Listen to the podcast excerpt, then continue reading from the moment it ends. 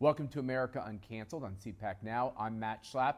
Missing Mercedes Schlapp today, but we'll have her back tomorrow. On Monday, John Durham released the much anticipated 300 page report detailing the FBI's original investigation into the infamous Trump Russia collusion that occurred or didn't occur during the 2016 election.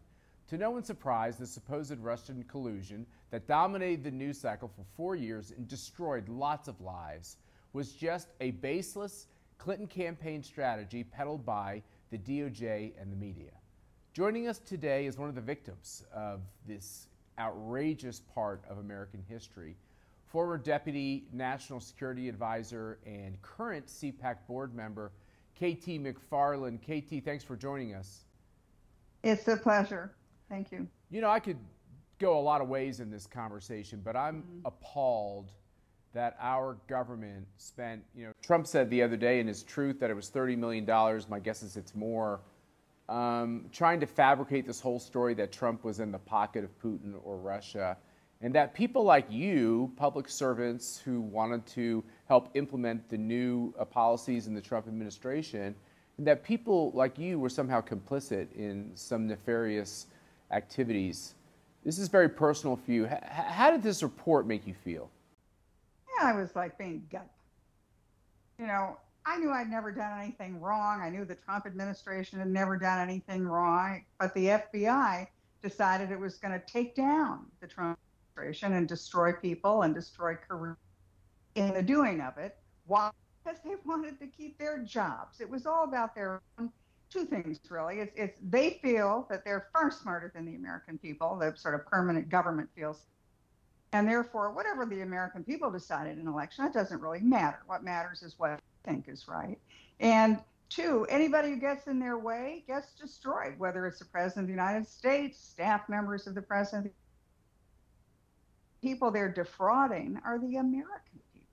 Because the American people voted for change. And what does the permanent bureaucracy, especially the intelligence community, do? Take it out of the hands of the people. They rip up the Constitution, Matt, and they but no, not really. It's us. It's us. It's the FBI. It's the intelligence community. It's the Department of Justice. It's the CIA. We get to decide who's president. We decide whose policies prevail. And if we don't like you or we don't think you're right, we're just going to destroy you. And that's what they did. And with it all, you know, I expect politicians to lie, cheat, and steal. I don't expect career civil servants to be quite that evil. But what really was the gut punch is that none of them are held responsible. So we now know that the FBI interfered in the American election in 2016 to get their preferred candidate elected work. They thought, okay, we're going to now destroy the Trump presidency.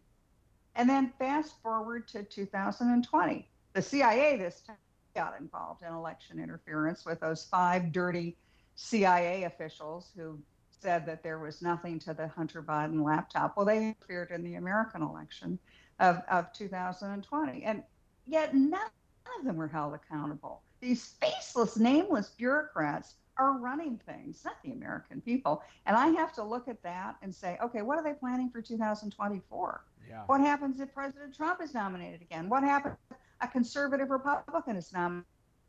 What little bag of dirty tricks are because they've gotten away with it twice. There's no reason to think they're going to have to be held to account again. In fact, even the whistleblower from the two, the guy, the IRS, his unit was supposed to be investigating the Hunter Biden laptop. Well, because he became a whistleblower, people were taken off the case. So it's right plain in your face the bureaucrats, particularly the intelligence community, and they've taken it's a coup, and they've taken charge, and they really care what you think about it because they know with it. So you, we we have the big picture, KT, uh, how the intelligence community, how the FBI used their power to try to help Hillary Clinton, help Joe Biden, cover up for uh, Barack Obama being a part of the whole process and, and, and key members of his administration because you have the personal cost. So I don't know. I you know I'm asking you this publicly. If you can't say, don't say. But what what did this cost you to go through all of this? Ooh, hundreds of thousands in a ruined career, and I, I left the Trump administration early on. I, I was hoping to become the ambassador to Singapore. I was nominated by President Trump to be ambassador to Singapore, and I got a knock on my door from. We want to ask you a few questions. When I asked them, well, do I need a lawyer? Oh no, no, no, no. We're here just to get sort of get an idea of what was going on in the administration. We're just looking at Russian interference. And I said, Well, I want to know about Russian interference too. The Russians are interfering in an American election. I want to find out how do they do it? How do we prevent them from doing it again? So I'm on the same side you are. Well, I was wrong and I was terribly naive. And while I was talking to the FBI agents, my husband in another room of our house, he called the former attorney general, who was a law school roommate of his, and he said to the former attorney general, Does KT need a lawyer? I mean, she hasn't done anything wrong. She never met with any Russians. And the Attorney General of the United States said, no, I mean they're just they're just getting background information. They're not going after her. She hasn't done anything. So fast forward several months, and it was pretty clear I did need a lawyer. So I got a very good lawyer who basically argued that I would not lie. And when they they wanted me and they implied she says the following if she admits that she committed a crime, which we know she didn't commit, well, then we'll let her off. Or if she implicates President Trump or others in crimes, which I knew that they had not committed, maybe we'll let her off. And if we don't let her off, we're going to run you. And when I find like, you know, man, it was so hard. I really, there was a point after subpoena after subpoena and hundreds and hundreds of thousands of dollars of legal bills I said to my husband, gosh, they did wiped out our savings. You know, that's our retirement account. And should I just plead guilty to something I didn't commit? And my husband said, no, you can't do that. You'll never live with yourself. And even if they bankrupt us, you just got to tell the truth. So I didn't break and I didn't bend. And I'm proud that I didn't do it. But I now look at the federal government and think these people know that if you haven't committed a crime, that's fine. They'll just bankrupt you and make sure that you never serve in government again. That's the power we've given them. And they are exploiting it and they are destroying the Constitution as well as a lot of individuals and careers. So you have the personal cost. They it makes you never want to serve again, of course. I will absolutely. I will argue with you about this quote unquote uh, wrecked career. I don't think your career is wrecked, but I do think you were attacked uh, you know, mercilessly and unfairly. And of course, the financial costs are meaningful. It's a lot of money.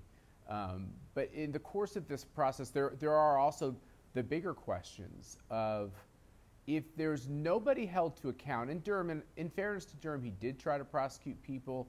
I don't. I just don't know how you're going to get fairness in D.C. or New York City in the court system. Um, you know, Donald Trump is going through this uh, in probably both systems as we speak. Um, you know, uh, it seems like within the culture of the swamp, if you're a Republican, there's no fairness. Uh, it didn't used to be that way. It was always skewed to the Democrats, but there was a way in which the town was bipartisan that seems to be dead.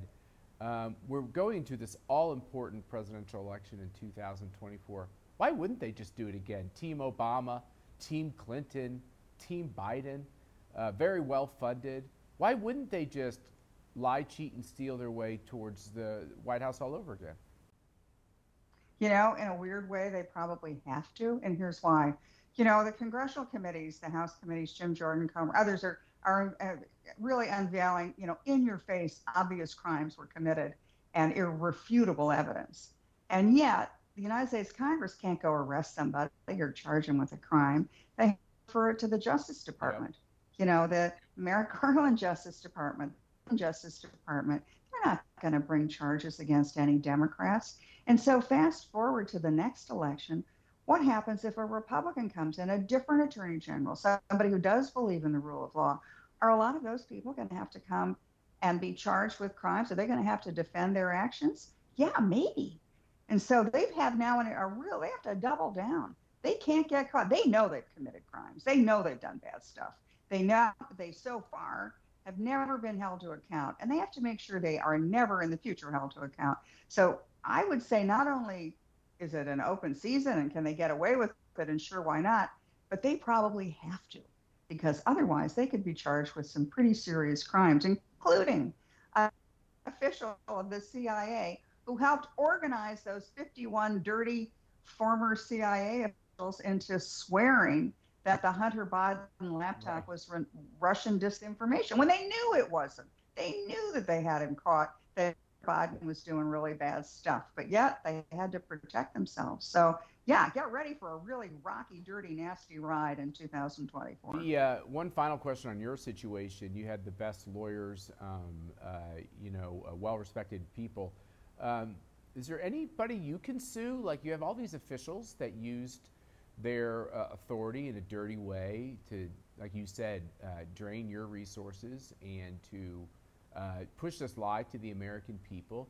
You're an American citizen in good standing. Is there anybody you can sue to get those to, to get justice or to get your funds back? And second of all, have you thought of uh, of asking the Republicans in Congress to just take a, a big line item out of the FBI or the intelligence committees to refund all the expenses of all these victims. You're not the only one. There's dozens of victims um, in yeah. this politicized prosecution process.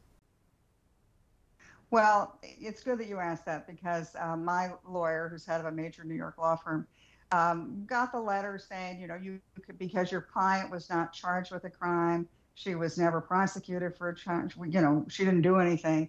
You can appeal and ask for your um, expenses to be refunded. And so my lawyer did, and it was a big laugh on the other end of the line saying, well, you know, don't bother. We're not going to do that. So what happens to, to you know to the people like me? You know, look, I might have wiped out my retirement fund, but I didn't lose my house. And I look at other people, younger kids, who have to spend fifty, a hundred thousand dollars to defend themselves again against crimes they didn't commit, and they don't have that cushion. So where does that come from? It doesn't come from anybody. I mean, maybe in an ideal world, someone would set up a defense fund for people who were never charged a crime, but it's not going to happen. What I would hope happens is with the next president, House of Representatives and the U.S. Congress, that they they absolutely go after the FBI. It's not a matter of money at this point. The FBI is running wild over the American people and the Constitution. Defund them. And as someone very wisely said, hey, wait a minute, why are they all why are they building that multi-billion dollar new office building for the FBI right in Washington where they can have the ability to influence events, take away the power of the FBI, first of all, defund them. And secondly, how about sending them out to Kansas, Matt, where you're from? How about dispersing them throughout the country where they have to be around real people and get them outside of the swamp of Washington? I, I do want to, um, I would love them being Kansas, by the way. And I've always felt like 99% of the people who work for the FBI, I think, are trying to do their job. The mainline, uh, you know, folks who are investigating crimes um, the problem is the, the, the, politicized leadership of it and the management of it. So I agree with you on the funding. I do think I'm going to investigate uh, and talk to Republicans. You know, we repaid all the legal fees of all the people that were tortured by the Clintons during the travel office investigations and fiasco. Mm-hmm. Where those people were fired and had their had their careers destroyed and their lives destroyed. Uh, the, the government must be held to account for these things. Now, Joe Lunchbucket shouldn't pick up the expense either. It should come right out of the hide of these people um, who did the wrongdoing. And the wrongdoing, as we said, continues. You talked about these uh, 51 folks that signed the letter saying that uh, Biden's laptop was Russian disinformation. KT, let me ask you this question because you know it seems like Putin and Russia. It's like the theme they always go to. Um, I don't think there's a lot of big fans of Vladimir Putin running around America. Um, uh, I, I, don't understand how did they conjoin these ideas that somehow Republicans or Trump or KT McFarland or CPAC or whatever were somehow like trying to boost Putin. Why do they keep going to that? Is that because they're so in the pocket of the regime in China?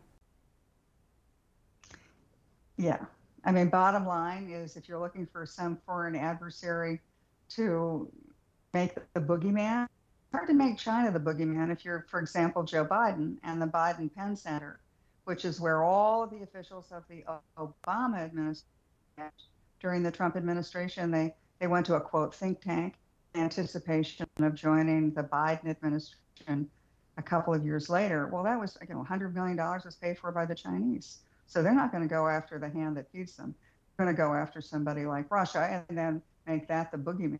The fact that, for example, in the Trump administration, the sanctions against Russia were the most severe that have any any administration had done, Republican or Democrat. And as far as China, again, the most severe sanctions and toughest foreign policy against China, Russia, Iran, all the bad guys. And so I guess that's why they don't really go after China, right? Because they don't want to lose that $100 million for the Biden Penn Center that paid the salaries, not just of Joe Biden, but of all of the senior officials in the Biden administration.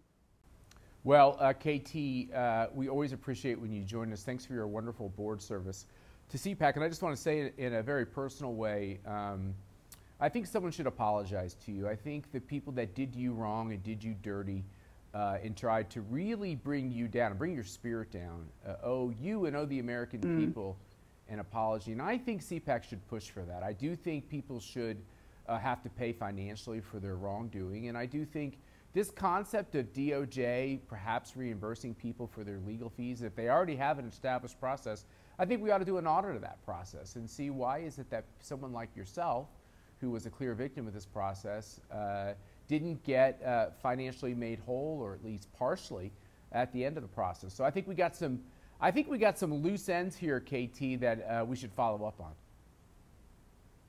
Well, I just hope that we have a very different attorney general in the next couple of years and a very different person in the White House, somebody who understands that the, the Justice Department, the FBI, the CIA have all been weaponized against conservatives and against alternate thought, and to take into account for them. And, you know, the Constitution gives us this right.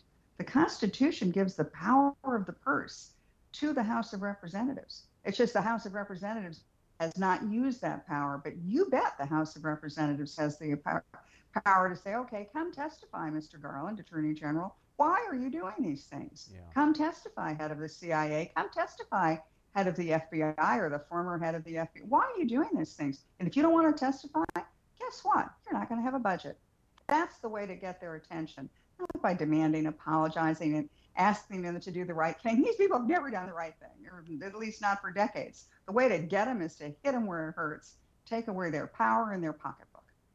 Amen. KT McFarland, thanks for joining us today. Thanks for keeping your chin up and for defending these important uh, foundational uh, values to our country. And uh, get out there and tell your story. People need to hear it. Thank you, Matt. Thanks for having me on. All right. God bless. God bless. Remember, you uh, uh, if you miss an episode, you can always go back and watch it on our website at cpac.org backslash now, or you can listen wherever you get your podcasts. Uh, we'll see you next time, and I promise you, Mercy will be sitting alongside me. God bless and see you soon.